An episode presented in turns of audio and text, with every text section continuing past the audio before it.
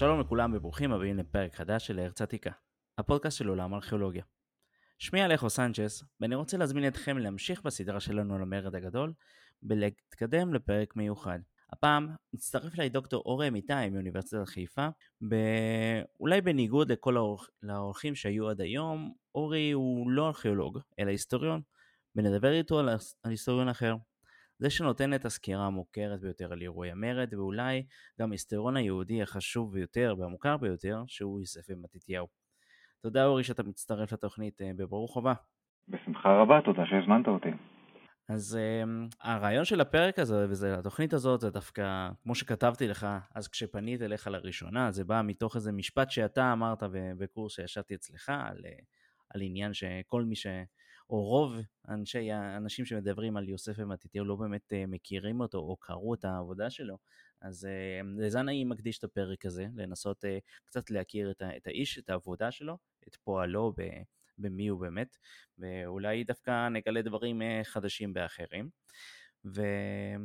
וכמו שאמרתי, אורי הוא היסטוריון, והיסטוריון הוא עובד קצת אחרת ממה שאנחנו ארכיאולוגים אה, עובדים, אנחנו מאוד מאוד נאחזים מהחומר, מהממצא הקרמי, מהחומרי, מהקירות, מהסטרטיגרפיות והדברים שנמצא בשטח, אבל היסטוריונים יותר פועלים ועובדים עם החומר הכתוב, עם המקורות ההיסטוריים. אז לפני שאנחנו מתחילים אה, את הכל, בואו קצת נדבר על מהו מקור ראשוני, מה, מה זה הדבר הזה שהוא כל כך חשוב להיסטוריה. אוקיי, okay. אה, קודם כל מקור ראשוני, לפי ההגדרה, הוא מקור שמגיע מתוך התקופה שבה הוא דן, כן? מתוך התקופה שבה הוא דן. כך אה, יוסף בן מתתיהו הוא מקור ראשוני למרד ברומאים, למלחמה הזו שהוא אה, לקח בה איזשהו חלק, צפה בה בעיניים, אפילו היה מקורב לדמויות מפתח בשני הצדדים, כן? כך שמן הסתם נחשף ללא מעט כן, ממה שקרה בחדרים הסגורים, אלה שאתה ואני בדרך כלל לא נגיע אליהם בכלל. אה, בדומה אליו אפשר לדבר על אה, טוקידידס, ההיסטוריון השני מבין אלה שידועים לנו ושרדו עד ימינו, כתב על המלחמה הפלופונסית שבה הוא היה שחקן. יש שלב שבו, כמו יוסף, כן, הוא כותב על עצמו בגוף שלישי, על, ואז טוקידידס הפליג מפה לשם וניהל את הקרב הזה וכולי. יש כמובן עוד דוגמאות, אה, יוליוס קייסר מספר לנו על המלחמות שלו בגליה אה, וגם על ההתחלה של מלחמת האזרחים. זה מקור ראשוני, כן? מקור ראשוני לא חייב להיות מי שהשתתף באופן פעיל באירועים, מספיק שחי באותו זמן והיה יכול לשוחח עם אנשים אה, מאותו זמן. לפי שיטה זו, הממצא הארכיאולוגי שדיברת עליו קודם הוא בעצם בהגדרה כולו ראשוני, כן? אם אנחנו מצאנו כד, אז הכד הזה, אה, אחרי שנגמור לנקות אותו, הוא יהיה בערך אותו דבר כמו שהוא היה עבור האנשים שהשתמשו בו. אז גם כן. ממצאים ארכיאולוגיים הם מקורות ראשוניים. מקורות משניים, אה, אלה דברים ש... אה, נאמר, אנשים שכתבו היסטוריה בהסתמך על מקורות ראשוניים, בהסתמך על אנשים שכתבו לפניהם. כך למשל, יש לנו כמה וכמה היסטוריות של אלכסנדר הגדול, אבל המוקדמת שביניהן נכתבה נגיד 300 שנה לאחר מותו. איך אפשר לכתוב היסטוריה של אלכסנדר 300 שנה לאחר מותו? קוראים את מה שהיה קודם, קוראים את המקורות הראשוניים. אצלנו בעת העתיקה יש עוד קטגוריה של מקורות עתיקים, כן? זאת אומרת, כיוון שלעיתים נדירות יש לנו מקור ראשוני, כל מה שמגיע מתוך העת העתיקה עצמה, שזה כבר לפני די הרבה זמן, זוכה לסוג של מעמד מיוחד. זאת בערך התמונה של המקורות כפי שאני משתמש בהם. כן. עכשיו, אם, ה, אם המקור הראשוני הזה למשל הוא, הוא מקור שהוא בן זמנו, אז הדבר הכי אמין והכי נוח להשתמש בו, נכון? זה, זה יהיה נכון לקחת כ, כאמת לאמיתה כל מה שכתוב שם. לא, חס וחלילה. באופן כללי תשתדל לא לקחת דברים כאמת לאמיתה אף פעם, אני חושב שאתה... אתה, אתה לא צריך אותי, אני לדעתי אתה יודע את זה גם בלעדיי, אבל אה, חשוב ככה, האם קרה אי פעם, אתה אל תחשוף פרטים עכשיו, אל ת... רק, רק תגיד לי אה, עובדתית, האם קרה אי פעם שהסתכלת למישהו בעיניים ושיקרת לו על משהו עובדתי מהמציאות של שניכם? אה, בגלל שאשתי לא מאזינה לתוכנית, אני יכול להגיד שכן. אוקיי, אז ואתה מקור ראשוני, נכון? ואתה יכול לשקר למישהו בפנים ככה, או למישהי במקרה הזה. אז כמובן שגם מקור ראשוני יכול אה, לנסות למרוח אותנו ככל האפשר, להמציא עובדות, אה, לטשטש עובדות אחרות, להשתמש בכל מיני פרשנויות כדי לגרום לעובדות להיראות כמו שהוא רוצה. אני אומר אגב, הוא פשוט כי למעט המשוררת ספפו, אה, אני חושב שלא שרדו לנו כתבים של נשים מהעת העתיקה, אז אני פשוט אומר הוא כל הזמן. כן. זה לא שלא היו נשים בעת העתיקה, דווקא כן היו, אבל הם פחות כתבו, כמעט לא. אז, תראה, וגם נשאלת שאלה, כן, אה, אה, את יוסף אנחנו נראה בהמשך גם מדבר, אני לא יודע מה תשאל אותי בדיוק, אבל אנחנו מן הסתם נדבר על, עליו כותב על עצמו גם, כן? כשהוא בא אה, לנמק לנו בהיסטוריה של עצמו את המניעים שלו בתוך כדי מעשה זה או אחר, כמובן ששם אנחנו לעניין הזה נגיע בשיא החשדנות, אוקיי? ממש ממש בשיא החשדנות. לעומת זאת, כאשר הוא אה, מסיח לפי תומו, כן? על, אה, נותן לנו כל מיני פרטים שהם אקראיים על הדרך, כן? אנחנו יכולים להיות אה, די בטוחים שהפרטים האלה נכונים, עובדתיים, כן? אם הוא אומר לנו, אה, אה נותן לנו פרטים על אה, אה צמחים ובעלי חיים באיזושהי נקודה, מדי פעם הוא עושה את זה. אם הוא אה, מספר משהו שלא רלוונטי במיוחד לסיפור, אלא שהוא מין פרט קטן על הדרך, הדברים האלה הם מאוד מאוד אמינים, כן? כי מי שבא לשקר, בא לשקר בדברים שחשובים לו בדרך כלל, או להמציא. להמציא פרטים כאלה קטנים זה אולי קורה פחות. כן, כן, כן, אבל זה באמת חשוב לשים לב שכל פעם שאנחנו קוראים גם אה, טקסט עתיק, אבל, אבל גם טקסט אה, מודרני של כל יום מי שכותב יש לו את הסיבה למה הוא כותב, את ה... למי הוא כותב, ואת האג'נדה האישית שלו עצמו וגם של, ה... של הקורא. אז אה, כן, מקור ראשוני הוא מקור מאוד מאוד חשוב שצריך לדעת אה, לקרוא אותו ולבקר אותו. אמ, וכל זה בא, בא אלינו בגלל אה, אותם הכתובים של, של יוסף שעליהם אנחנו מתמקדים, אבל אם דיברת על מלחמות בגליה ביולוס קיסר, אני בתור אדם כל כך חזק בעולם הפרופגנדה, מודה שלא קראתי, אבל אני מתאר לעצמי כמה, כמה הוא מדבר על, על עצמו ועל פועלו, אז uh, זה דווקא יהיה במשימה הבאה שלי לקרוא. אמנם עשינו את זה קצת עם, uh, עם מוטי בפרק הקודם, שבו דיברנו על הגליל, אני אבקש ממך שקצת ניכנס לקונטקסט הפוליטי של המחצית השנייה של המאה הראשונה, הימים ה...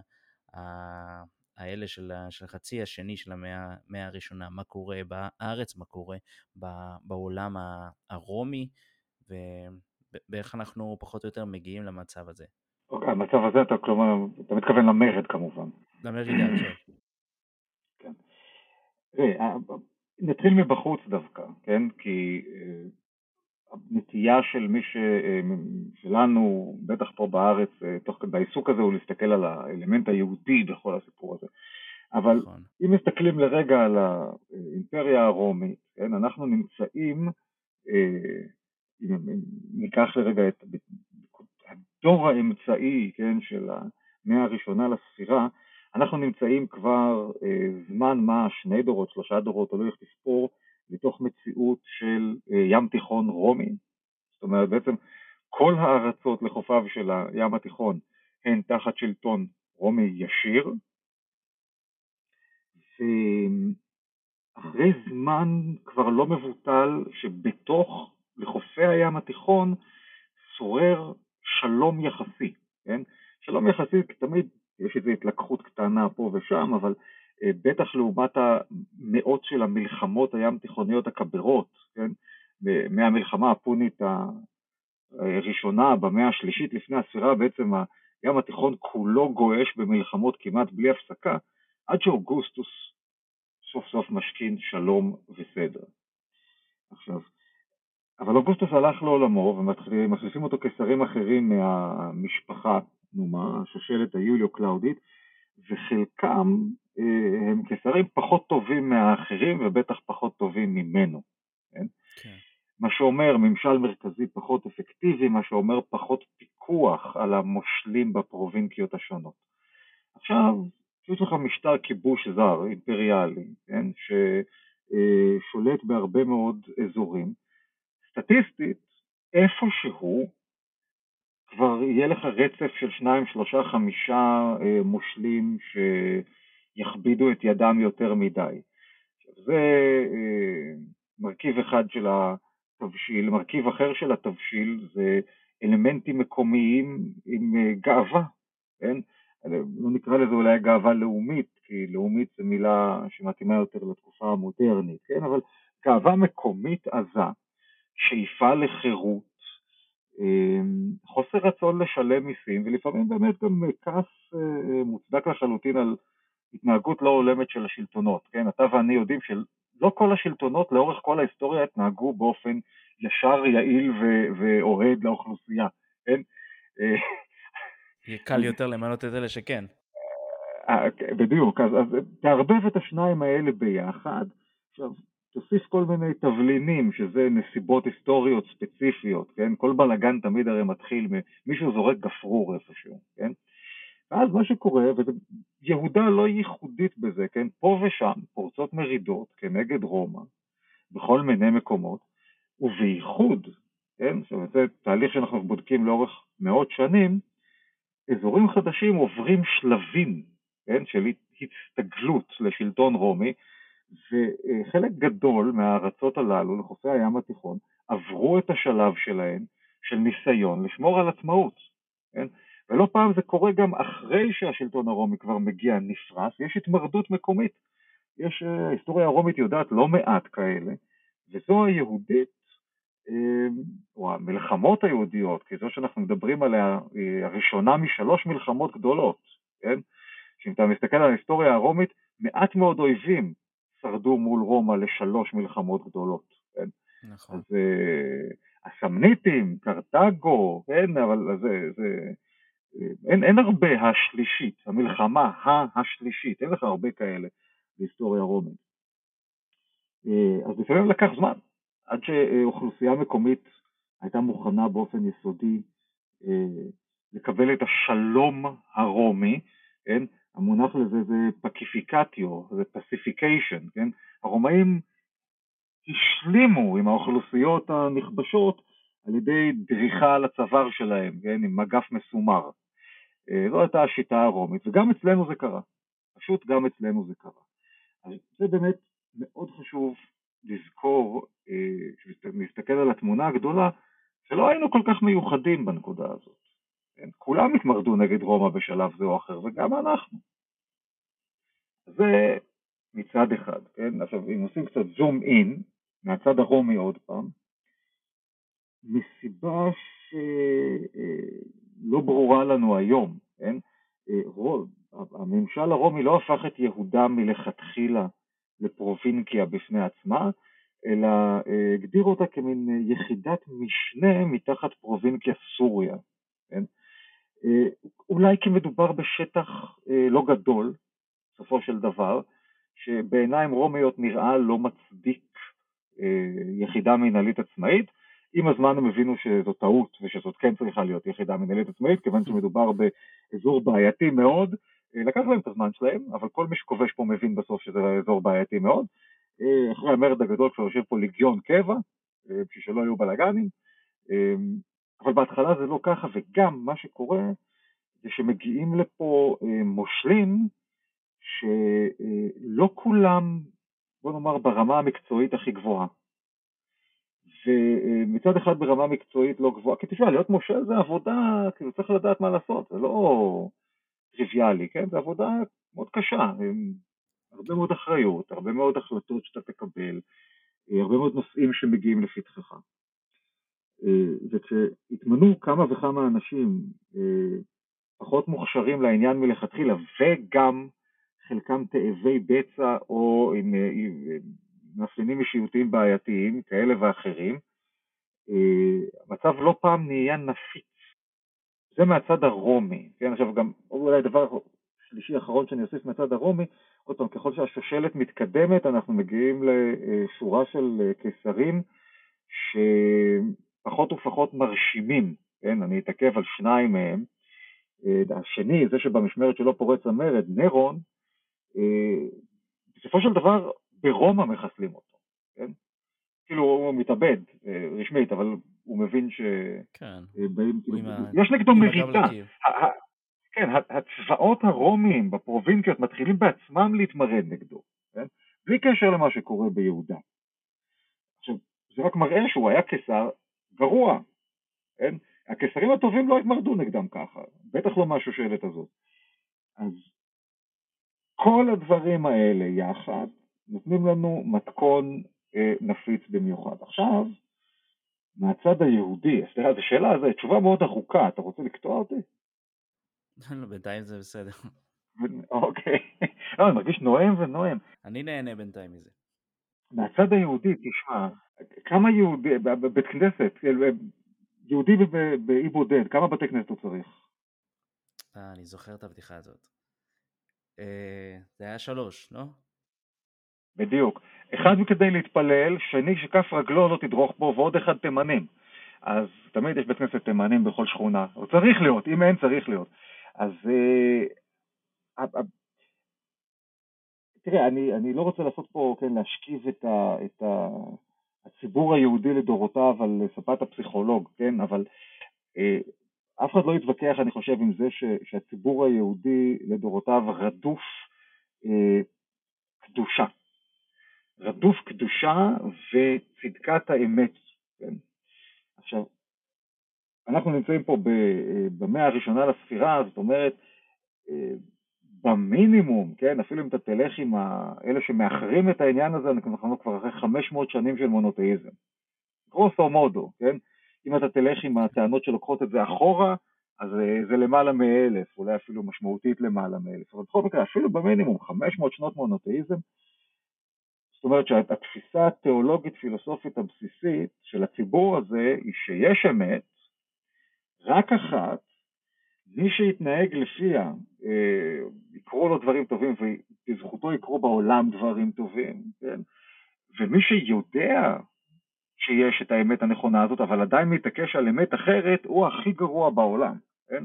הרבה יותר גרוע מאנשים שבכלל עובדים אלילים וכל מיני בארצות רחוקות, כי אם אתה קרוב ואתה היית יכול לעשות את הדבר הנכון, אתה לא עושה אותו, אתה עוד יותר גרוע. עכשיו, אתה יודע מי מחליט מה הדבר הנכון?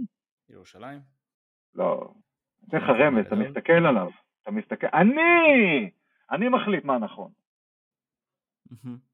ואם אתה תלך עם מה שאני אומר, אז תבוא עליך ברכה ואלוהים אה, יעשיר אותך במקנה ובבנים זכרים והכל יעלה, דגים יעלו בחכתך, ואם לא, אז אתה אה, אה, מקצץ בנטיעות ומביא חורבן, ואולי אם אני אעבור לידך בקהל וזה, אני אשלוף איזה סכין ואדחוף לך בין הצלעות בלי שתדע מאיפה זה בא לך, כי מגיע לך, כי אתה חתיכת כופר, כי היית יכול לבוא איתי ולא באת איתי. עכשיו, אני לא סתם תיארתי את העניין הזה עם הסכין, זה היה עניין של יום ביומו, בטח ב, בהתכנסויות הגדולות, כן, באזורים צפופים, יוספוס מדבר שוב ושוב, וזה לא רק בתקופה של המרד, הוא מדבר על זה כבר עשורים קודם, כן, על תופעה כזאת של טרור ציבורי, ש, שאנשים תוקפים או מותקפים ברחוב, או בהתכנסויות כאלה ואחרות, אה, בכוונה אמרתי סכין, כן, כי התופעה הזאת של הסכינאות היא זכתה לכינוי, קראו לזה סיקריקים. עד היום אנחנו משתמשים במילה הזאת בהקשרים כאלה ואחרים. עכשיו, יוספוס המקור העיקרי שלנו לזה הוא לא היחיד, גם חז"ל מדברים על התופעה הקשה הזו, אבל כשקוראים גם יוספוס, גם חז"ל, הדבר, אחד מהדברים שהמחקר המודרני ניסה לעשות זה להבין מי לעזאזל האנשים האלה ומה האג'נדה שלהם, והמסקנה המרכזית שהצליחו, אני חושב, להגיע במחקר, שאני הצלחתי להגיע מהמחקר, היא שהם פשוט מלא אנשים ואין להם אג'נדה אחת ואין להם מכנה משותף אחד, יש פשוט תופעה נרחבת של בריונות, של טרור פוליטי, של מעשי רצח. אה, זה מלווה בפריצות, אה, התפרצויות כאלה של אלימות, שלא תמיד יש להן הסבר אפילו. זה מלווה בכל מיני אה, מנהיגים כריזמטיים כאלה ואחרים, חלקם מתעטפים באצטלה של נבואה, חלקם מציגים את עצמם או נחשבים משיחים, יש, אתה ראית את Life of Brian של מונטי פייתון? ראיתי, ראיתי, כן. ראית, נכון, יש שם סצנה שהוא נופל מהמגדל, הוא בורח שם מהקלגסים והליגיונרים, והוא נופל מהמגדל על בן אדם, הורג אותו או משהו, ומוצא את עצמו בתוך שורה של נביאים, שכל אחד מרביץ נבואה מסוג אחר, ויש שם קהל כזה שעובר ביניהם. תשמע, הם לא היו בירושלים של התקופה שאנחנו מדברים עליה, אבל זה כאילו הם היו, ככה אני מדמיין את זה, כן? אתה זורק אבן, אתה פוגע באיזה נביא, כן? כן. זאת אומרת, לא רק שאנחנו בפרובינקיה יחסית חדשה, כן? שהייתה רגילה שיש לה עצמאות חירות מדינית, כן, היו החשמונאים, אחר כך היה בית הורדוס, כן, אמ, עכשיו היא בעצם תחת שלטון רומי ישיר ועושה רושם שזה לא הולך להשתנות כבר. אז כל התהליכים הטבעיים האלה שעוברים על כל הפרובינקיות וכל הטרפת הדתית הזאת, כן? חלק גדול מהרומאים לא כל כך הבינו עם מי הם הסתבכו בעניין הזה. אמ, זה פלא שלא פרצו יותר מהומות בעיניי, כן? אז אנחנו עכשיו בערב המרד הגדול, יש לנו, כן, אחרי הורדוס היה אה, סיבוב, בסוף השושלת ההרודיאנית היה אה, שתי התפרצויות, אחת גדולה, אחת קטנה של אלימות, היו עוד כמה בלגנים על הדרך, וכשאני אומר בלגן, אתה יודע, זה יכול להיגמר ב-300-400 הרוגים בירושלים גם, כן? כן, יום קל. תחשוב היום איך כל המדינה, איך, כן, איך כל המדינה תסער אם תהיה התנגשות של מפגינים עם המשטרה בירושלים ויהרגו 300 איש. וממשלה נופלת על זה ככה, כן? אבל אה, אה, שם, אתה יודע, יוסף מספר על עוד, עוד אירוע כזה ועוד אירוע כזה. וגם, אתה יודע, כשמדברים בעצם על החברה היהודית, צריך לומר, בעצם עוד מלפני האירועים של חנוכה, זאת אומרת 200, למעלה מ-200 שנה אחורה, בוא נאמר 200 שנה אחורה מאז, מהיום שבו יוספוס נולד, כן? אנחנו בעצם נמצאים בתוך מצב שיהודה, החברה היהודית בארץ ישראל, יהודה נמצאת בסוג של מלחמת אזרחים מתמדת, כל הזמן על אש קטנה, לפעמים עם התפרצויות מחרידות, כן? תוך כדי החשמונאים יש לנו מלחמות אזרחים, כן? יהודים נגד יהודים. ומדי פעם לוקחים הפסקה מכל העניין הזה בשביל ללכת מכות עם הגויים. אבל כשאין תירוץ ספציפי למכות עם הגויים, אז הולכים מכות אחד עם השני. וזה מה שקורה פה בגדול בארץ 200 שנה מחנוכה קדימה, למעשה עוד יותר. עד, עד מרד בר כוכבא זה ככה. זה איזה 300 שנה של מלחמת אזרחים כמעט בלי הפסקה. תסביר לי איך מזה לא יהיה מרד נגד רומא. נראה אותך. כן. ומתוך כל התסיזה הזאת והבלגן הזה, נולד ב, ביוצא הגיבור של הסיפור שלנו היום, שהוא יוסף ומתתיהו, ו... ומה אנחנו יודעים עליו, מה, מה ידעו לנו עליו לפני כל, כל האירועים האלה. אנחנו יודעים רק מה שהוא מספר לנו, אוקיי? שזה קודם כל, שאלת אה, לגבי סוגי מקורות, כן? אין לנו יותר ראשוני, אין לנו מקור יותר ראשוני מאשר בן אדם שמספר על עצמו. כן. האם אנחנו צריכים דווקא לבטוח פה בגלל שזה שהוא מספר על עצמו והוא הכי ראשוני בעולם? אוקיי, אה, אבל מה שהוא מספר לנו על עצמו בגדול זה קודם כל שהוא אה, שייך למשפחת כהונה, הוא מגיע ממשמרת יהויריב, זו משמרת שעלתה לגדולה, אה, מבלי להיכנס פה לדקויות, עם העלייה של החשמונאים, כיוון שהחשמונאים שייכים למשמרת הכהונה הזו, ובעצם, עכשיו הוא לא, אמ, הוא לא נמצא, יוספוס שלנו, יוסף בן מתתיהו, בשום קו שמקרב אותו, אה, נאמר, לכהונה הגדולה, כן? הוא, אתה יודע, זה כמו שיש בבריטניה את הרשימה הזאת, אפשר לבדוק באינטרנט של מה, מה הסדר של האנשים, מה הסדר של הירושה בכל רגע נתון, כן? כמה אנשים צריכים לפ... למות לפניך כדי שאתה תהפוך להיות מלך אנגליה. אז אם היינו עושים את הרשימה הזאת ל... ליהודה ברבע שעה לפני פרוץ המרד הגדול, אני מניח שיוספוס היה במספר די נמוך. כן. מספר גבוה, אבל נמוך ברשימה בעניין הזה. אבל בכל זאת, שייך למשפחה החשמונאית, לטענתו הוא צאצא של יונתן, שעיר האחים החשמונאים, אמ, שאגב היה, הוא כן היה כהן גדול, הראשון מבין האחים החשמונאים שהיה כהן גדול. אה, המשפחה הייתה, יוסף נותן לנו את הרושם, מקורבת לצלחת, בוא נאמר, או מקורבת למזבח, אפשר לומר, והצלחת והמזבח הולכים טוב טוב ביחד, כי בית המקדש היה אחד מהמנגליות הגדולות והעשירות של העת העתיקה בכלל, כן? כמות אימתנית של בשר על האש יצאה משם. הכהנים אכלו טוב. ועוד הוא מספר, הוא מספר שהוא נולד בשנה הראשונה אה, לגאיוס קייסר, כלומר קליגולה, זאת אומרת 37 לספירה, אה, מה שמביא אותו למרד, כן, בין כמעט 30. הוא אומר שכבר בתור נער, אני חושב, אני חושב שהוא מדבר על גיל 14, אם אני זוכר נכון, שהוא היה מין אה, וונדרקינד כזה, כן? שהוא היה אה, גאון תורה, ואנשים היו באים אליו בשביל אה, ללמוד, כן? עכשיו זה נשמע, נשמע מוזר קצת לאוזן המודרנית, אבל אני חושב שזה נכנס, אם נשים את זה לקונטקסט, כן? שבו אה, אנחנו, אנחנו חיים בעולם של אה, חומר כתוב, כן? אה, אבל הרבה מאוד ממסירת התורה הזו, אנחנו קוראים לזה עד היום תושבע, כן? תורה שבעל פה. עכשיו, כן.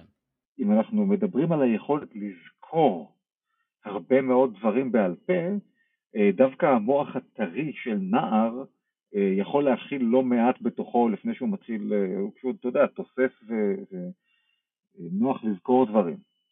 אז אני, אני, עוד פעם, אני, אני מנחש איתך עכשיו, כן? אני לא יודע, אי אפשר אה, להגיע למסקנה על זה, אין לנו עדויות, אבל יש לי חשד ש... ש אה, אגב, יש סיפור דומה על ישו, אם כבר אנחנו מדברים, כן? שנדמה לי שהוא בן 12, אולי זה בלוקאס איפשהו, בהתחלה, שההורים שלו שוח... עולים לרגל לירושלים מהגליל, חוזרים צפונה, ואז פתאום הם רואים שישו לא, שלא איתם. אז הם רצים חזרה והם מוצאים אותו מרצה תורה לקהל גדול, כן? אז זה הגיל הזה שבו אתה מתחיל להפגין אה, אה, סביב הבר מצווה אה, את היכולת שלך לחלוק תורה עם הציבור. עכשיו הוא אומר זה לא מספיק, אלא הוא החליט ללכת ולהתנסות אה, ללמוד תורה או לחיות לפי שלוש הכתות המרכזיות שהוא גם מונה בכתביו האחרים, שזה אה, פרוש... צדוקים פרושים ושיאים, אם תרצה אפשר לדבר עליהם אחר כך, והוא עובר את אה, כל השלוש, כל שלוש האלטרנטיבות האלה, וזה לא מספיק לו, אז הוא הולך אה, אה, למדבר, לאיזשהו גורו מדברי כריזמטי שלובש בגדים רק מחומרים שהוא מוצא בטבע, כל מיני חלקים של עצים, ואוכל רק את מה שהוא קוטף, וזה מין כאילו היפי קיצוני כזה, סופר טבעוני, אני חושב שיש אפילו מילה לזה, אני רק לא יודעת מה היא, לאנשים שהם לא רק טבעונים, הם גם אוכלים רק פרי שנפל ולא פרי שנקטף, אתה יודע על מה אני מדבר? רעבים? יש, יש דבר כזה, זאת אומרת, זה אנשים שמוטרדים אתית גם מהעניין הזה של לקטוף אה, פירות וירקות וכאלה. אה, בקיצור, זה מין טיפוס מאוד מאוד קיצוני שחי במדבר, ויוספוס אומר שהוא אצלו, אני לא זוכר, שנתיים, שלוש, הוא מבלה אצלו פרק זמן הגון, אה, ואז באיזה, לקראת גיל 20, גיל 19 ככה, הוא אומר, טוב, בסדר, אלו היו משוגות הנעורים שלי, ומעכשיו הוא מתחיל להיות, אה, הוא מתחיל לחיות חיים, אה, הוא קורא לזה πολιτεύεσθαι ביוונית, זאת אומרת, אה, להיות ח... אזרח, לקחת חלק בחיים האזרחיים. מהר מאוד, באופן יחסי, הוא, הוא מקבל עליו איזשהו סוג של שליחות רשמית, לא ברור אם רשמית או פרטית, כן, אבל אה, אי אלו קרובים שלו שהם גם כהנים, לא ברור אם זה משפחה או אם זה משפחה כמה קרובים, אה, מסתבכים במשהו מול השלטונות הרומיים ונשלחים לרומא לתת דין וחשבון לקיסר. מה שאומר שככל הנראה הם היו גם אזרחים רומים, אחרת היו מטפלים בהם סביר להניח בארץ. כן. ויוספוס יוצא לשם אה, כדי לנסות לעזור להם, כן? והוא עושה את כל הדרך, רוב הדרך כנראה עברה עם פחות אקשן, אבל בסוף כשהוא חוצה את הים לאיטליה, כן? אונייה, האונייה שסערה, האונייה טובעת, הוא ניצל בשחייה, כן? הוא אומר שהיו על האונייה 600 איש ושרק, לא יודע, כמה עשרות, לא זוכר את המספר, הצליחו להינצל בשחייה לענות על איזה ספינה אחרת שהגיעה מקירנה, מצפון אפריקה. זה אגב אומר לך שהבדיחה הזאת על ירושלמים שהם לא יודעים לשחות, אז זה כנראה לא נכון. כי מי שלא ידעו לשחות לא, לא הגיעו לספינה מקירנה, אבל הוא מגיע בסוף לאיטליה, מנצל קשרים, עכשיו הדבר היפה זה שיש לו קשרים, כן? הוא מגיע לשם, הוא יודע עם מי לדבר, והוא מתגלגל מקשר לקשר, מאדם לאדם, לצערנו הוא לא משאיר את כל השושלת שבה זה קורה, אבל בסוף הוא מגיע למישהו שהוא שחקן תיאטרון, אה, או פנטומימה, אני לא זוכר, מאוד מאוד מפורסם, שלאגר, סלב היסטרי ברומא, אחד כזה שמזמינים אותו לארוחת ערב אצל הקיסר, אצל נרון, כן? נרון היה לו עניין כבד מאוד בתיאטרון. נכון. ושחקן התיאטרון הזה הוא יהודי, או לפחות ממוצא יהודי, והוא ה connection.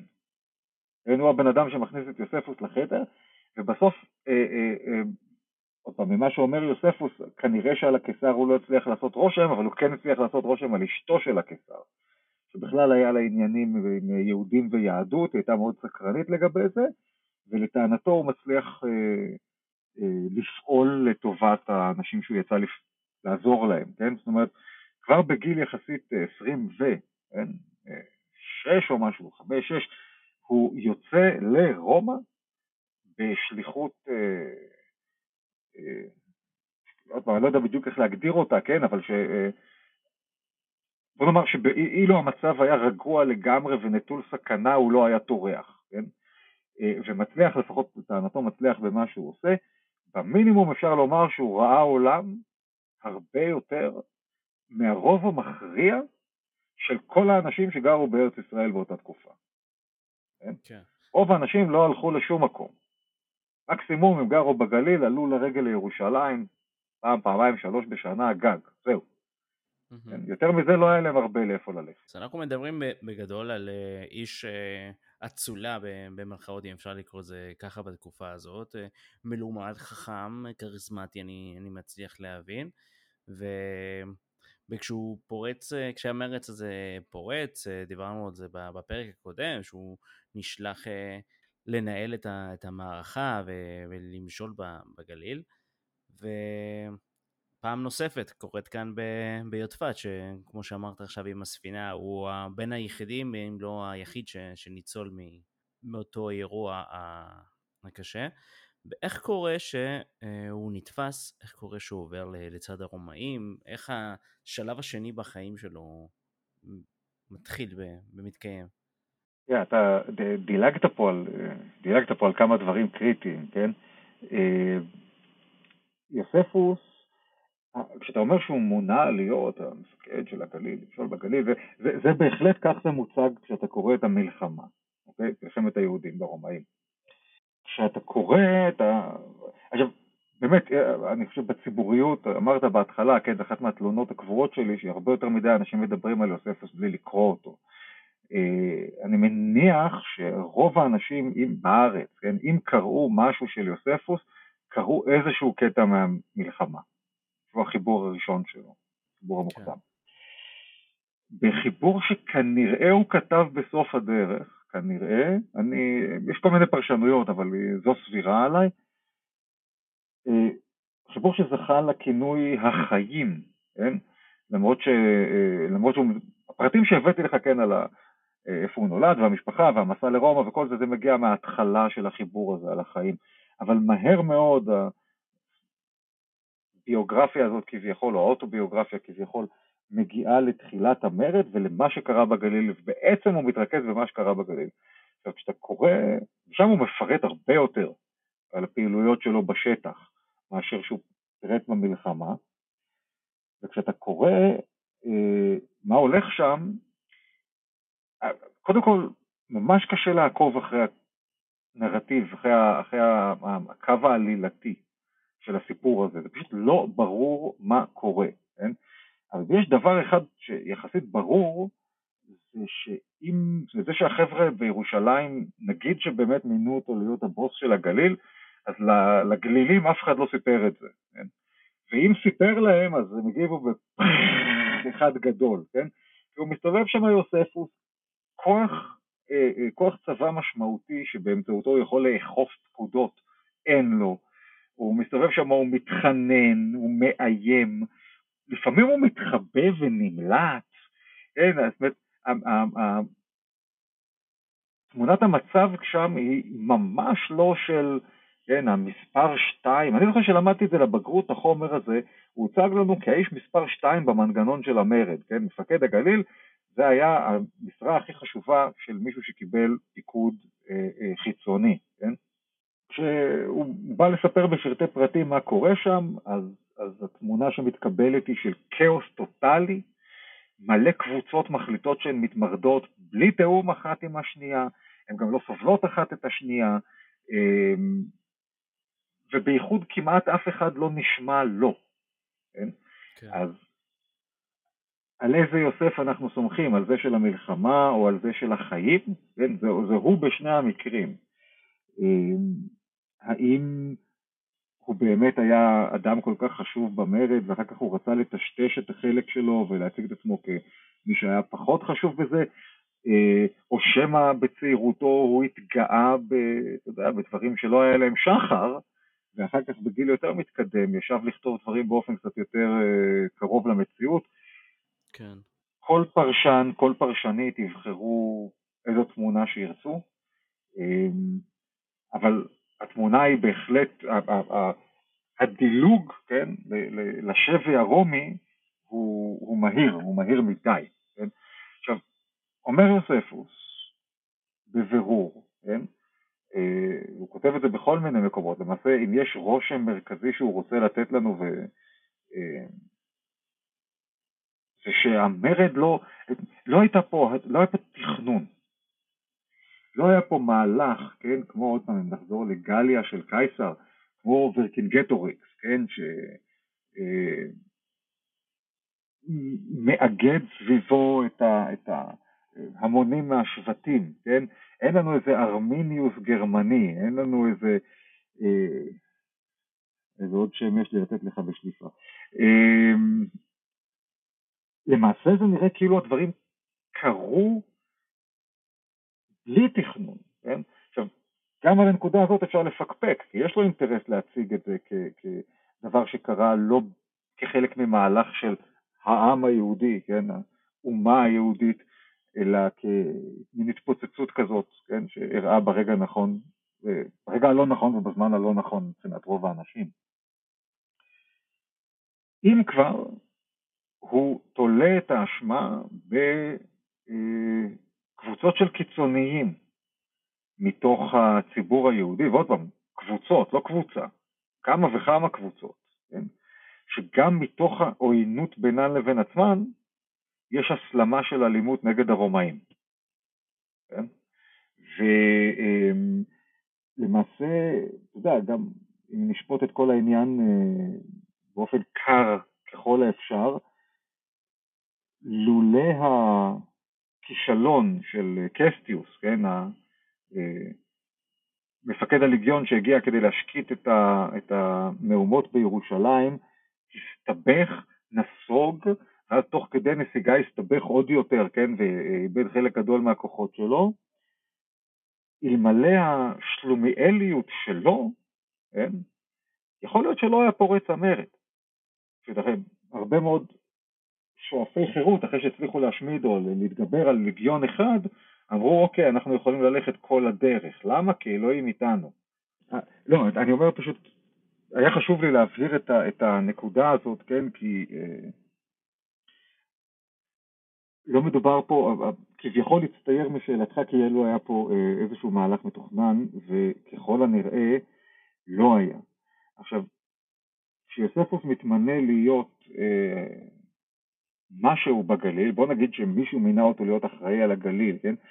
גם האנשים שממנים אותו מהר מאוד מוצאים את עצמם אה, אה, נשחקים במלחמת אזרחים, כן? זאת אומרת, הוא יוצא שם לגליל ולא מן הנמנע שמהר מאוד הוא מתחיל לגלות שאין לו גב גם מירושלים, מה שקצת סמכות שהייתה לו בגליל גם כן יערער, כן? על הרקע הזה צריך להתחיל להסתכל על המעבר שלו לצד הרומאי, כן? כי אנחנו לא מדברים פה על uh, מפקד הגליל המהולל, כן, שכדי להציל את חייו ברגע נתון מחליט לנטוש את הצבא שלו ולעבור uh, לצד השני, כן? אין לנו הרבה דוגמאות לדברים כאלה בהיסטוריה. יש לנו פה uh, מישהו שמנסה לעשות כל מיני דברים, מצליח במעט מאוד מהם, לא מתארגנת שום הגנה אחידה בגליל, מה שכן, המקומות שכן מנסים לעמוד מול הרומאים אה, נדרסים די מהר, המערכה בגליל מסתיימת די מהר, ובעוד הכל מתפרק סביבו, כן? בלי קשר למה שהוא לא הצליח לבנות, גם כל השאר מתפרק סביבו, זה הרגע שבו הוא עובר זה. כן, כן, כן. ש...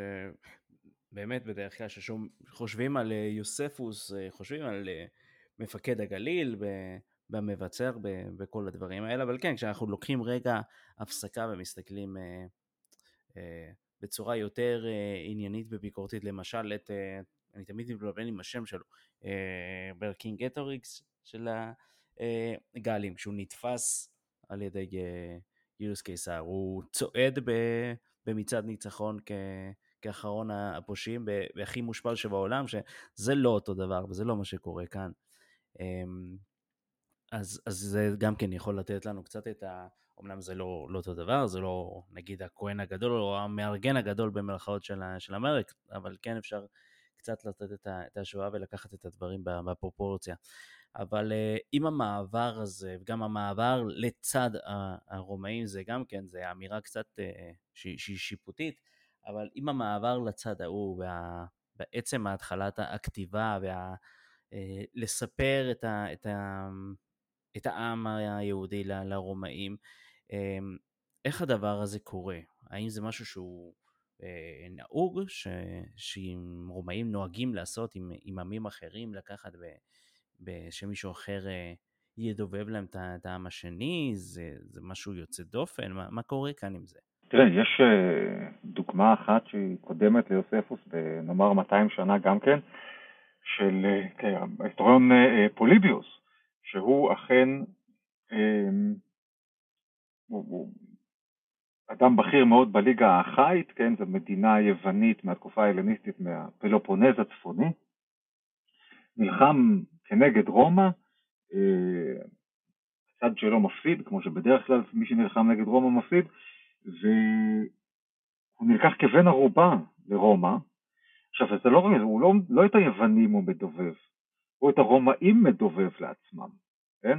הוא שהוא מגיע עם ההשכלה שלו, עם היכולת כתיבה שלו בהיסטוריה בכלל, ביוונית בפרט, הוא יושב וכותב היסטוריה של רומא, כן? אז העניין הזה של אה, לשתות אליך אליטות, אגב, אימפריות עשו את זה מאז שיש אימפריות, כן?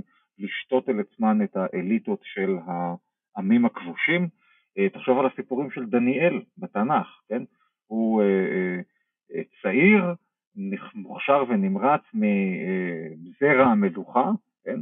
והמלך הבבלי לוקח אותו ומכניס אותו למנגנון האדמיניסטרטיבי הבבלי, שמים אותו שם ללמוד, כן? כתב יתדות. והוא והחברים יושבים ואוכלים זרעונים כל הזמן ולומדים כתב יתדות ונהיים בכירים בממשל. כן? אז הרומאים גם עשו דברים כאלה, כמובן, כמובן.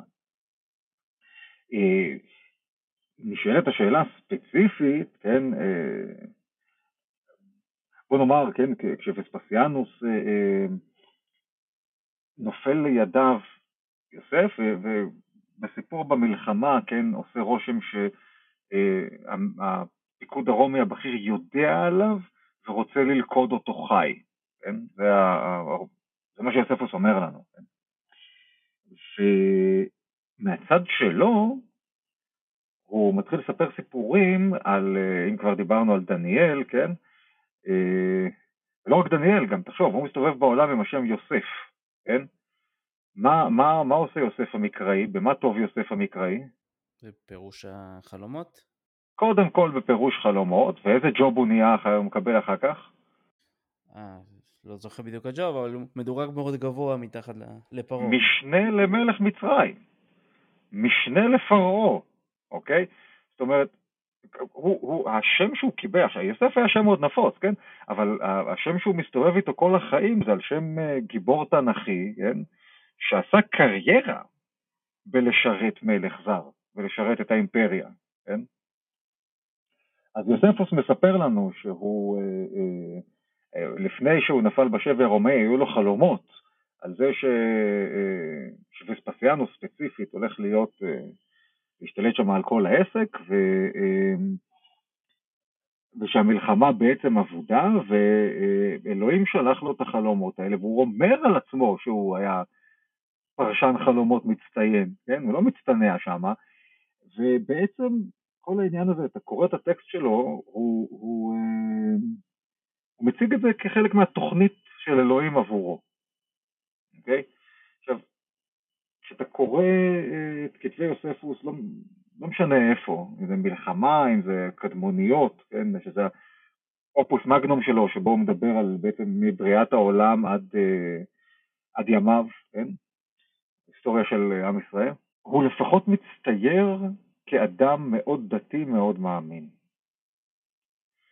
מה הוא חשב בלב, מה הוא האמין, וואלה, אני לא יודע, אוקיי? זה היה מזמן, וגם גם אם הייתי רואה אותו פנים אל פנים, לא בטוח שהייתי, קודם כל הייתי מבין את המבטא שלו, זאת אומרת, שנינו מדברים עברית, אבל אני חושב שאחד עם השני היינו מתקשים לדבר, לפחות זה היה לוקח זמן, וגם נגיד היינו מצליחים לדבר, אז מה אני יודע אם הוא עובד עליי או לא כשהוא מדבר על ענייני אמונה, כן? יש מספיק אנשים שמעמידים פנים שהם מאמינים גדולים, כשבפנים בעצם הם אה, ציניים לגמרי לגבי זה, ויש אנשים שהם מאמינים גדולים, כן? עכשיו, אם הוא אומר שהוא, המעבר שלו, מעבר הצד שלו, כן? זה מה שאלוהים רצה ממנו, אז אה, יכול להיות שהוא ציני מאוד, והוא פשוט רוצה לנקות מעצמו את התואר בוגד. אגב, הוא, הוא, הוא מדבר על זה בעצמו, כן? הוא אומר, אל תקראו לי, אני לא בוגד, כן? כי, כי אלוהים רצה. זה ברור שהוא מתמודד עם הטיעון הזה, אוקיי? מישהו אמר לו, יא בוגד, כי אחרת הוא לא היה טורח להעלות את זה בעצמו?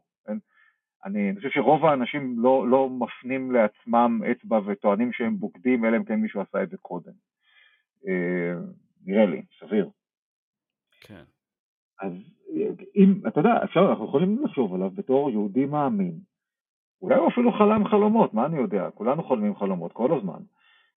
והוא הבין שהוא צריך לעבור צעד, והוא רואה בזה חלק מהייעוד שלו, כן? אה, או לחילופין, אנחנו יכולים לומר שזה מה שהוא סיפר אחר כך, כשהוא היה צריך למצוא תירוץ טוב לאיך זה קרה שהוא נשאר בחיים ועבר צד ומשגשג, כשהרבה אנשים אחרים מצאו את מותם וכולי בדרכים לא נעימות. עוד פעם, תבחר איזה יוספוס אתה רוצה. כן. לא, לפני זה אני אשאל אותך על ה... כי התמקדתם בנושא השם, בהקבלה שלו לשם התנ"כי, אבל uh, בשלב הזה הוא, הוא, הוא, הוא לא סתם, הוא מקבל uh, את השם היוספוס פלביוס על uh, שם השושלת הפלביאנית. וזה לא משהו קטן, זה, זה, זה לא סתם.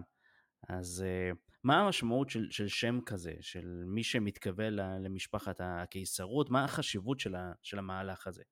כן, אה, לא צריך להיסחף, זאת אומרת הוא מקבל את השם, ככל הנראה, זאת אומרת, כשהוא הסתובב ביהודה הוא הסתובב בשם יוסף בן מתתיהו, אוקיי? אמ, הוא קיבל את השם פלביוס, כמו שאתה אומר, כיוון שזה אה, השם של וספסיאנוס, כן? זה שם הגנס, הנומן גנטיליקיום זה נקרא.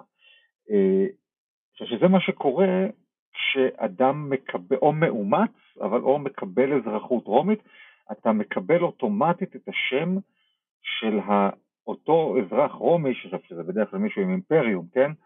אה, שנתן לך את האזרחות, אוקיי? Mm-hmm. Okay? למשל, אה, ההיסטוריון המפורסם פומפיוס טרוגוס, כן? שחי נגיד מאה שנה לפני יוספוס, אתה יודע שהוא קיבל את האזרחות, הוא היה גלי, אתה יודע שהוא קיבל את האזרחות מפומפיוס, ממישהו בשם פומפיוס. אנשים שהיו, קיבלו אזרחות מיוליוס קיסר, נהיו כולם יוליוס. כן? זה לא הופך אותם לחלק מהמשפחה, okay. אוקיי. רק נתן להם את השם. כנראה שהשם היה פלביוס יוספוס, ואם הודבק לו שם רומי גם, מרקוס, לוקיוס, גאיוס, אז אנחנו לא יודעים על זה, לפחות אני לא יודע על זה. אמ, אז כנראה פלביוס יוספוס. בעצם מה שזה אומר זה שהוא הפך להיות אזרח רומי. זה, זה הסיפור. אזרח רומי, אתה יודע, היו, היו לא מעט אזרחים רומים בארץ, אבל היו הרבה יותר אנשים שלא היו אזרחים רומים. זה הופך אותו כמובן לא לעבד. אזרח הוא, הוא אינו עבד, כן? כן? הוא מגיע לרומא ושם הוא יכול לחיות כרומאי לכל דבר, וזה כנראה מה שהוא עושה.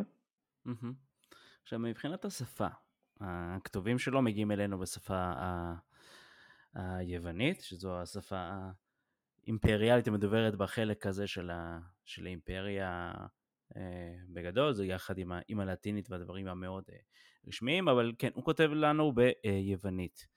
אה, א', האם זה משהו שהוא, שהוא נהוג, שלפחות ה...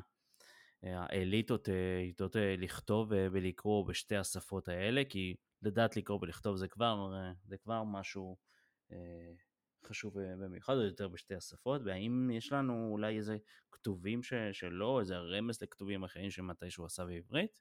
כן, התשובה היא קודם כל כן, אבל אני, אני אענה קודם על השפה. אתה צודק לגמרי, יוונית היא השפה הרשמית של האגן המזרחי של הים התיכון. יוונים הביאו אותה מהבית, אבל בוא נגיד, השכבות העליונות, עוד פעם, ככל שאתה נעלה בחברה, כן, ככל שלאנשים יש יותר כסף ומעמד, ככה הסיכוי שלהם לדעת שפות, אה, את השפה הרשמית גם כן גדל. אם אתה הולך לערים הפיניקיות, אם אתה מסתובב באסיה הקטנה, אם אתה מסתובב במצרים, אה, האנשים עם ההשכלה כולם יודעים יוונית. אה, גם ברומא הרבה מאוד אנשים יודעים יוונית. כשאתה בא לכתוב היסטוריה, יוונית, שמע, יוונית זו השפה שהמציאו בה את ההיסטוריה, אוקיי? גם הרומאי הראשון, נגיד סביב 200 לפני הספירה, פביוס פיקטור, כשהוא בא לכתוב היסטוריה של רומא, הוא כותב יוונית. הלטינית של ימיו היא, היא כל כך לא מפותחת שקשה אה, לכתוב בה, קשה להביע בה רעיונות מורכבים. אז יוונית מאוד מותאמת לעניין הזה. עכשיו, כמובן שלרשות יוספוס עומדת גם העברית, שגם היא הצליחה להעמיד עד השלב הזה יצירות ספרותיות מרשימות ביותר, חלקן בגוון היסטורי. אז יכול היה לכתוב עברית, והוא אומר לנו למעשה שהמלחמה הייתה לה מהדורה אה, בשפת האבות, אה, לפני המהדורה היוונית. המהדורה היוונית היא לא ברור אם תרגום או עיבוד אה, למהדורה המוקדמת הזאת, שהלוואי והיה לנו, הלוואי, כי יש לי הרגשה שהיה שם יותר עיבוד מתרגום, ושאם היינו מקבלים את זה במקור היינו אה, מקבלים כל מיני תובנות שעכשיו אין לנו. מה זאת השפה של המקור? על זה החוקרים, אה, המחקר חלוק, החוקרים והחוקרות. אה, ביוספולוגיה יש גם חוקרות חשובות. אז המחקר חלוק, יש כאלה שבעד ארמית, ארמית הייתה שפה מדוברת דומיננטית בארץ, ויש כאלה שיטענו שהיא עברית. אבל בכל מקרה זה לא הגיע לידינו. כן, וחבל שכך. ו... ומי הכתובים שלו, אם זה המלחמות אה, היהודים ברומאים או קדמוניות אה, אה, היהודים, אה, חיי יוסף, בגדול די, די נגענו בזה, אבל בגלל שזה הדברים העיקריים שנשארו לנו, על מה, מה מסופר לנו מה, בספרים האלה? וואו, המון דברים. בתמצית, כן, בתמצית. בתמצית. המלחמה מתחילה עם אה, סקירה היסטורית, שאגב, דיברתי איתך קודם על מלחמת האזרחים המתמשכת, כן? הוא, יוספוס כבר נותן לנו את הטיים פריים של מלחמת האזרחים הזו, הוא מתחיל את זה עם הבלגן של חנוכה פחות או יותר, ומגיע די בזריזות עד לימיו, ואז מספר על המרד באריכות, אוקיי? אה, זו היצירה הראשונה. היצירה השנייה, שהיא הגדולה, הכבדה ובעיניי המעניינת מכולן, אה, נקראת הקדמוניות בתרגום העברי של אברהם שליט, אני קורא לזה האנטיקות, כי שזה יוצא כמו Antiquities, כן, שזה השם באנגלית ולטינית, Antiquitates. שם בעצם יוספוס בא לספר את כל הסיפור של עם ישראל, עוד פעם, למעשה את כל הסיפור שלנו, אני עכשיו עושה מרכאות, air quotes כאלה באוויר, למרות שלא רואים וזה בפודקאסט. אמ, יש לך שם סיפורים מקראיים, יש לך את הסיפורי האבות, משה רבנו, יציאת מצרים, אמ, שאול ודוד ושלמה ושתי הממלכות וכל הדברים האלה, יש לך שם את כל הסיפור של התנ"ך בגרסה, זה מצחיק אגב, הוא קורא לזה, הוא אומר שהוא תרגם את התנ"ך, למרות שזה ממש לא תרגום, זה עיבוד חופשי, מדרשי, ממה שאתה רוצה בפנים. ובאיזשהו שלב, בערך באמצע, מבחינת זה 20 ספרים הדבר הזה, 20 כרכים, בערך באמצע הוא מחליף, הוא מגיע לסוף התקופה של התנ"ך, ובעצם אה, אה, יחד עם הסיפור הדרמטי על הביקור של אלכסנדר הגדול בארץ ובירושלים, שם הוא בעצם עובר לדברים שאחרי התנ"ך. ואז הוא, הוא בעצם, תשמע, הוא המקור העיקרי שלנו להרבה מאוד דברים, הוא המקור היחיד שלנו להרבה מאוד דברים אחרים, ובעיקר הוא היחיד שנותן לנו איזשהו שלד עלילתי, או איזה timeline רצוף, כן? של כל דברי ימי בית שני, מה קורה פה בארץ. אם אנחנו נוריד אותו, נוריד את יוספוס, כמות המידע שלנו על מה קורה אה, אה, עם יהדות, מה קורה עם אה, עם ישראל ב... בימי בית שני, כמות החומר מצטמצמת ל... ל... אתה יודע, אחוזים בודדים ממה שיש לנו. וגם מלא דברים שאנחנו עוד איכשהו יודעים, לא היינו מצליחים להבין מה הם בכלל, כן? כי יוספוס נותן לנו את המסגרת שאליה אנחנו גם מכניסים דברים אחרים. עכשיו חוץ מזה היה, יש את החיים שהזכרנו, אה סליחה, הקדמוניות כן הן מגיעות ממש עד קצת לפני פרוץ המרד, שם הוא עוצר, הוא אומר בזה כבר טיפלתי, אני לא חוזר לזה שוב. בחיים, כן, הוא אה, אה, נותן לנו עוד פעם הרבה מאוד פרטים על הכמה חודשים האלה המטורפים בגליל, ועוד כמה פרטים על עצמו, והיצירה האחרונה שלו, שהיא גם היא מרתקת, אה, נקראת נגד אפיון. נגד אפיון היה סופר מאלכסנדריה שהיה ידוע בחוסר חיבתו ליהודים ויהדות. היו סביבו הרבה מאוד יהודים ויהדות, ואלכסנדריה הייתה עיר עם קהילה יהודית אדירה ורבת עוצמה והעמידה מתוכה אינטלקטואלים ואנשי עת וספר. אה, לא רק, אחד מבכירי בניה גם הגיע לעמדה מאוד מאוד בכירה בממשל הרומי והיה אחד מהאנשים החשובים ביותר של וספסיאנוס שעזרו לו לעלות לשלטון, כן? זאת אומרת, אה, אה, עכשיו אדם בשם טיבריוס יוליוס אלכסנדר, יוספוס מן הסתם פגש אותו באופן אישי. אז זאת קהילה מאוד חזקה, ואפיון, סופר אלכסנדרוני אה, לא יהודי, כתב, ישב וכתב טקסטים, חיבורים נגד יהודים ויהדות. יוספוס יושב לכתוב קונטרה, כן?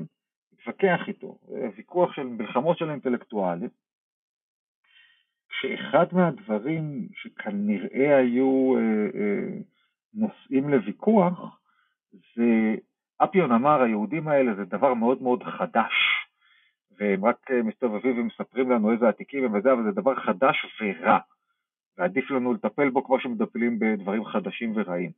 ויוספוס יוצא מגדרו להראות שהספרות היוונית לדורותיה מכירה ביהודים וביהדות ומכירה בעתיקות שלהם. אמ, מאחורי כל זה עומד, עומדת התפיסה שעתיק זה טוב וישן זה רע. אם אתה קיים הרבה זמן כנראה שאתה בסדר, ואם אתה לא קיים הרבה זמן כנראה שאפשר להעיף אותך עוד. שזה מה שטקיטוס אומר על הנוצרים, אה, זה מאה שנים אחר כך, ומסתמך על היהודים שמעתיקים. אפילו, אפילו לא מאה, כן, כן, טקיטוס ממש אומר את זה, כן, הוא אומר שהיהודים זה, זה חבורה, כאילו זה, זה תועבת המין האנושי, אבל הם עוד לפחות הרבה זמן כבר שם, כן? והנוצרים זה אותו גועל נפש וגם כן אין להם את הוותק, בדיוק. אה, הוא לא ממש מנסח את זה ככה, כן? אבל זה, זה לגמרי סנטימנט שעולה מדבריו. זו הכוונה. כן. עכשיו, הנגד אפיון הזה הוא די מתחבר למה שרציתי לשאול אותך, כי כמו שאמרת, גם הוא בעצמו מנסה להצטייר כמי שלא בוגד ומי שעדיין אה, לצידנו, נקרא. אילו מסרים פרו-יהודים יש לנו בכתובים שלו? אם יש איזושהי ביקורת מוסתרת כלפי הרומאים, דברים שמכניס להם מתחת לחגורה ואנחנו לא שמים לב ש... שאם היינו יודעים לקרוא היינו מוצאים, יש כאלה דברים? Yeah, מה שאני לא יודע לקרוא ואני לא מוצא אני לא יכול לספר לך. כן, אבל האם היינו יכולים לראות את איזושהי ביקורת ש... שהוא נותן לנו ו... ולא בהכרח אנחנו שמים לב אליה?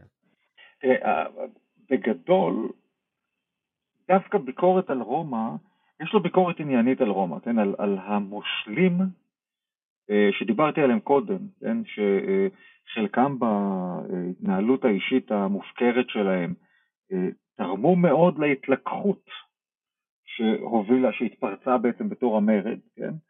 אה, עליהם הוא מותח ביקורת בלי להפס, יוספוס. כן? יכול להיות שזה גם חלק מטקטיקה שלו, כן? של למתוח ביקורת על האנשים, זה לא על הש"ג, כן? כי בכל זאת הם נציבים של רומא, זה משרה בכירה, זה לא ש"ג. אבל למתוח ביקורת על דרג הביניים, זה מנקה את, הק... את, ה... את הדרג של הקיסר, כן? אז הקיסר יכול, בשביל ביקורת עקיפה היה צריך לשלוח אנשים יותר טובים, כן? אבל זה לא הקיסר אשם. אז מהבחינה הזאת יש, יש ביקורת, וגם בנקודות מסוימות אלו ואחרות יש לו ביקורת. אה, בגדול הרבה יותר ביקורתי כלפי יהודים אה, מאשר כלפי רומאים, אני חושב, לאורך החיבור שלו. אה, או לפחות כלפי חלקים שונים, סקטורים שונים בציבור היהודי, בואו נקרא לזה ככה, לא כלפי יהודים באשר הם. מהצד השני של זה, וזה דבר שלא כל כך מדובר, אני uh, רומז עליו, ב... יש חוקר, אה, סטיב מייסון, אולי uh, חשוב בחוקרי יוספוס בדור הנוכחי, שעדיין עימנו, uh, שכתב על זה, כתב על זה מאמר, ואפילו יותר מאחד, ואני גם כן ככה הצטרפתי אליו באיזשהו אופן, ואני מקווה בהמשך להצטרף אליו יותר. שבעצם, עכשיו זה נשמע בלתי נתפס לאוזניים מודרניות, כן? אבל שכשיוספוס כותב את הקדמוניות, הוא נמצא באווירה לא אפולוגטית. כן? הרבה מאוד מהמחקר רואה בזה אפולוגיה, אפולוגטיקה, כן? הוא מסנגר על היהודים כנגד התקפות. אני, בעיניי, יוספוס משחק התקפי לגמרי בקדמוניות. כן? הוא, קודם כל יש לו מקום שם בסוף, בספר 20, כן, שהוא מדבר ממש באופן ישיר אל הקהל הלא יהודי שבא להאזין לו, שעבורו בין השאר הוא כותב את הספר. ואני חושב שככה בין השורות, לפחות איך שאני קורא, עכשיו עוד פעם, פה כמעט כל מה שאמרתי לך עד עכשיו זה דברים מאוד מאוד סטנדרטיים בפודקאסט הזה, אני, היית מזיז אותי, מביא מישהו אחר או מישהי אחרת, סביר להניח שהיו אומרים לך דברים מאוד דומים. עכשיו אני אגיד דבר שהוא לא דומה למה שלאחרים, אני חושב, אה, וזה שלדעתי יוספוס מסתכל קדימה ואומר לעצמו, היהדות ברומא עוד תעשה לעצמה נפשות. כן? אנחנו רחוקים מלהיות מובסים, נהפוך הוא. אנחנו עכשיו הולכים להתחרות על כל הקופה. כן? עכשיו אם אתה הרבה מאוד במחקר המודרני אוהבים ככה להגיד, וזה יהודה בלי המקדש, בלה בלה בלה. בהרבה מאוד הקשרים, או הרבה מאוד עיניים, כן, המקדש היה אה, מעמסה מיותרת. כן? הוא ניקז עליו המון כסף, הרבה מאוד מזה היה בזבוז גמור. כן? הוא השאיר המון המון כוח בידיים של קבוצה מאוד מאוד ספציפית. ולמרות שהוא היה אתר תיירות בינלאומי מטורף, כן, וזה, אתה רואה את זה במעשה השליחים, כן, כשהם מגיעים לשם השליחים בשבועות, ויש להם את הנס והם מתחילים לדבר בשפות, אז יש שם רשימה של איזה שפות מדוברות בירושלים ברגלים. זה שפה, זה, זה, זה, זה רשימה דו-ספרתית, כן, זה אתר תיירות מטורף. לא רק יהודים אגב, גם גויים, שפשוט כן. התרשמו מהאלוהים הזה, כן? תחשוב, אתה אתה פוליטאיסט, כן, ויש לך מלא אלים ואלות, אין לך בעיה, נגיד, אם אתה יווני, כן? לעלות לירושלים, כי היהודים האלה יש להם אל ממש רציני, ואתה רוצה לבוא לשם ולהשתתף בעניין הזה, זה, זה לא, אין בעיה עם זה. אסור לך להיכנס לחלק מהמקומות, אבל אתה יכול להגיע לעיר, להשתתף במסיבות, להשתתף בדברים, למה לא? להתפלל, להציע קורבנות שיקריבו בשבילך, זה הולך. כן. אז יש הרבה יתרונות למקדש, אבל גם מינוס המקדש, אם תחשוב על זה רגע, כן? ויוספוס אמרנו שהוא תלמיד חכם, כן? בסופו של דבר, עכשיו הוא לא היה יכול לדעת את זה, אבל אנחנו, אנחנו כן יודעות ויודעים את זה כי אנחנו אלפיים שנה אחרי זה, כן? הדת הלבנטינית, התנ"כית, שמשתלטת על רומא, עושה את זה מתוך תנועה אנטי-מקדשית מובהקת, כן? הנצרות היא אנטי-מקדשית, היא אנטי-קורבנות, באופן מובהק. תסתכל היום על העולם הנוצרי, אין לך הקרבת קורבנות, זה לא דבר. נכון. זה לא דבר שקורה בכנסיות, כן? הנצרות, פחות או יותר, אתה יודע, אני לא יודע, ישו עצמו, כאילו, יש לנו אותו רק מכתבי הבשורה, אבל בכתבי הבשורה, נגיד שזה נכתב דור, שניים אחרי הבן אדם, הוא מדבר שם כבר נגד קורבנות. כן? יש אפילו נביאים בקרב נביאי ישראל המקראיים שהם אומרים שקורבנות זה לא הדבר, כן? Mm-hmm. ש, שמשפט צדק זה מה שחשוב ולא קורבנות, כן? הרעיון הזה קיים, הרעיון הזה מתגלגל. אם אתה הולך, ועוד פעם, זה, עכשיו זה אני, באמת, זה אני, אבל uh, אני, אני חושב שיוספוס כן מסתובב, הוא כותב את החיבור הגדול שלו, את הקדמוניות, כחלק מתעמולה יהודית שהמטרה שלה להגדיר חשיפה ליהדות בעולם, כן? עכשיו, אה, זה לא, זה לא עד כדי כך מופרך אולי כמו שזה נשמע ל, ל, כן, למאזינים שלנו. אני לא יודע, אנחנו כבר יותר משעה פנימה, אני לא יודע כמה מאזינות ומאזינים נשארו, אבל uh, השניים ורבע שעוד נשארו. Uh, ידוע לנו על אנשים בתוך המשפחה הקיסרית, כן? Uh, הקיסר הזה בשלב הזה הוא כבר דומיטיאנוס, זה אח של טיטוס. במשפחה הקיסרית יש אנשים שבגל הטיהורים האחרון שהוא עושה דומיטיאנוס, הם מוצאים להורג או יוצאים לגלות, וההאשמה שמוטחת בהם זה שהם יותר מדי מתעניינים בעניינים יהודיים. אוקיי? עכשיו אני לא יודע, ויש לזה אגב גם הדים באגדות חז"ליות, לעניין הזה שאינטרס יהודי או עניין יהודי הגיע עד הארמון הקיסרי, ממש עד המשפחה הקיסרית, כן? אז וגם יש לנו את העדות על זה במקורות יהודיים, יש לנו עדים במקורות נוצריים או מאוחרים יותר, יש לנו עדים לזה בספרות, בהיסטוריוגרפיה הלא יהודית בכלל, כן, הכתובה היוונית ולטינית. זאת אומרת, אמ, הרעיון הזה, תחשוב מה היה קורה, יש סיטואציה, בוא נגיד אם אתה עכשיו, אם אני, אם אני מתפר... נגיד אני עכשיו הולך לכתוב רומן היסטורי, אוקיי? לא ספר היסטוריה. ספר היסטוריה, אתה יודע, אני מחויב לעובדות ולמקורות ואין מה לעשות. אבל אם אני עכשיו, כמו רוברט גרייבס, הלך לכתוב אני קלאודיוס, כן? נגיד אני עכשיו הולך לכתוב אני יוספוס, יש לי בעלילה אחד משני החבר'ה הצעירים שאמורים להיות, אחד ששניהם מסומנים בתור יורשים של, ה, של הקיסרות, כן? הם מסומנים באיזשהו שלב בתור אה, אה, יורשי עצר של דומיטיאנוס, אחד מהם אני עושה אותו מתגייר, או על סף התגיירות. בעיני היסטוריוניות והיסטוריונים אחראים, מה שאמרתי עכשיו זה פרוע לגמרי. בעיני עצמי זה לא כזה פרוע. לפחות ברומן אני חי עם זה בשלווה גמורה. נחכה לראות מתי יוצא. לחנויות הספרים. לא, לא כל כך מהר, בוא נאמר ככה. אבל שנייה לחזור ממחוזות הפנטזיה, כן, אל, אל ההיסטוריה. העדויות שדיברתי עליהן, כן, לקרבה יהודית בתוך המשפחה הקיסרית, אלה דברים שאני לא המצאתי, אלה דברים שקיימים במקורות. אמ, ותשמע, זה קיים אצל יוספוס, הוא, הוא בבירור במקומות מסוימים מדבר ללא יהודים. הוא אומר, אתם רוצים ללמוד, הנה, אני עכשיו מסביר לכם איך זה. כן? עכשיו, וגם, אתה יודע, תחשוב לרגע על הנצרות, שכן השתלטה על רומא. זה לא מופרך. הנצרות הביאה משיח כלל עולמי מנצרת. כן, כן. אז, אז זה לא, כמה, כמה מופרך זה יהיה שיוספוס שמה ממש חושב, ורק דבר אחרון אני אגיד, כן? יוספוס פועל, אה, הקדמוניות נגיד יוצא בתחילת שנות התשעים של המאה הראשונה, כן? כן. אה, אנחנו נמצאים עדיין דור שלם לפני מרד התפוצות ודור וחצי לפני מרד בר כוכבא, כן? זאת אומרת, הקטסטרופות הבאמת גדולות, שתי המלחמות היהודיות שהיו יותר גדולות ויותר קשות מהמרד הגדול. המרד הגדול היה המרד הקטן, תכלס.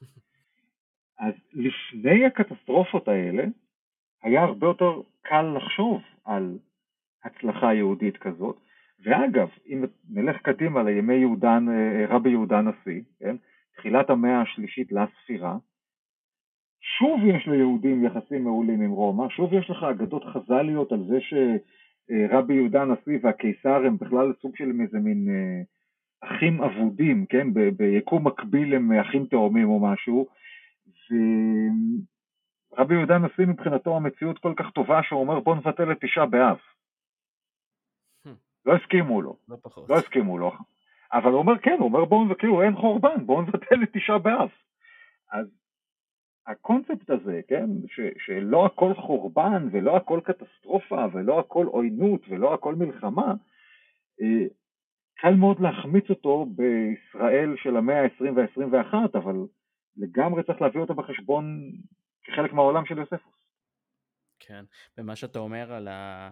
במרכאות מאוד כפולות ההתגיירות בחצר של דומיטיאנוס, כמה מאות שנים אחרי זה זאת אימו של קונסטנטינו זאת שמתנצרת ואין יותר קרוב מזה לקיסר אז זה לא לא סביר בעליל מה, ש... מה שתואר כרגע. כן, תראה, ויש מקורות על זה, חלק גדול מההיסטוריונים שעוסקים בתקופה וההיסטוריוניות לא, לא כל כך אוהבים את, ה, את המסלול הזה, כן? אבל אה, אני, אני כך קורא את יוספוס, אוקיי? זאת אומרת, אם, אם אנחנו מסתכלים על העניין הזה של, אה, אה, אם חזרנו גם ל... זה הקהל, הקהל בשניים וחצי מאזיננו לא יודעים שכשהתכתבנו לפני זה אמרת יוספוס ואמרתי לך טוב אבל תעזוב אותי מהסיפור על הבוגד אני לא יכול עם זה יותר כאילו כי זה תמיד ה... תמיד שיחות על יוספוס תמיד מגיעות לשם. אם אני אומר לעצמי, אוקיי, אז הוא לא, הוא לא התאבד שם יחד עם האחרים, כן? הוא לא מת איפה שאנשים חושבים שהוא היה צריך למות. אני בכלל, אני, איכשהו יש לי פחות כבוד לאנשים שחושבים שאנשים אחרים צריכים למות בשביל הכבוד, כן? אז לי זה מוריד, העניין הזה.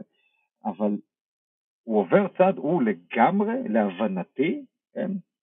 אם כבר אנחנו שואלים מי, מי מקדם יהדות בעולם, גם בימיו וגם, אתה יודע, לדורות אחר כך, הנה אנחנו יושבים פה אלפיים שנה ב, ב, באינטרנט ומדברים עליו. אמ, מי שקידם את העניין היהודי, גם בזמן אמת, גם לדורות, הרבה יותר, כאילו כל, כל המפגרים שעשו שם את המרד, הם, הם האנשים שאני רוצה להפנות אליהם אצבעות מאשימות, כן? הוא עשה כמיטב יכולתו ועשה הרבה יותר מכולם בערך, כן? הגיבורים כאילו של ימינו זה, זה החבורה של מצדה, כן? שכולם, שהם כן התאבדו, נעבך. את זה מספרים כולם, איך אה, זמן מה לפני כן הם יצאו בפסח, בסדר פסח לעין גדי, ותפסו את היהודים של עין גדי חוגגים פסח וטבחו בהם, כן? את זה הרבה פחות. מי שאלה הגיבורים שלו, אז אם הם קוראים לך בוגד, כנראה שאתה צריך לקחת את זה בתור מחמאה. כן, כן, זאת הייתה בגדול גם אה, חלק מהמטרה של, ה, של התוכנית, כמו, ש, כמו שאמרתי בהתחלה. להכיר קצת יותר ולהבין יותר מה, עם מה אנחנו מתמודדים, במי הם השחקנים העיקריים שלנו בהיסטוריה של, ה, של עצמנו. אמ, ועם זה אני חושב שכן נתנו סקירה די אה, מעניינת בהרבה מאוד דברים שאני מקווה שאני לא היחיד ששומע אותם לראשונה ומתעניין עליהם לראשונה. אז אני רוצה להודות לך מאוד על השיחה הזאת ועל הרצון להצטרף אה, ולתרום לתוכנית. אז אה, תודה רבה ש... שבאת והצטרפת אליי. בשמחה רבה. לכם המאזינים, אני כרגיל רוצה להודות לכם, ואני מקווה שזה יותר משניים וחצי אנשים בשלב הזה, אז אני מודה לכם מאוד שהגעתם אה, עד לכאן. כמו תמיד, דרכי התקשורת של התוכנית הן פתוחות, גם אם זה דרך הפייסבוק, האינסטגרם, או דרך כתובות האימייל של התוכנית, שהם עתיקה פודקאסט, שטרודל לפרוטונמייל.קום או שטרודל ג'ימל.קום. ואם אתם רוצים לעזור לתוכנית לגדול, ולדעתכם יש פה מקום קצת לתמוך מבחינה כלכלית לתוכנית, אז אפשר תמיד להזמין אותי לכוס קפה באתר ביי מי קופי, שכמו תמיד לכל הדברים האלה יש את הפרטים בפרטים של התוכנית. ותודה רבה, אנחנו ניפגש בפרק הבא. תודה רבה להתראות.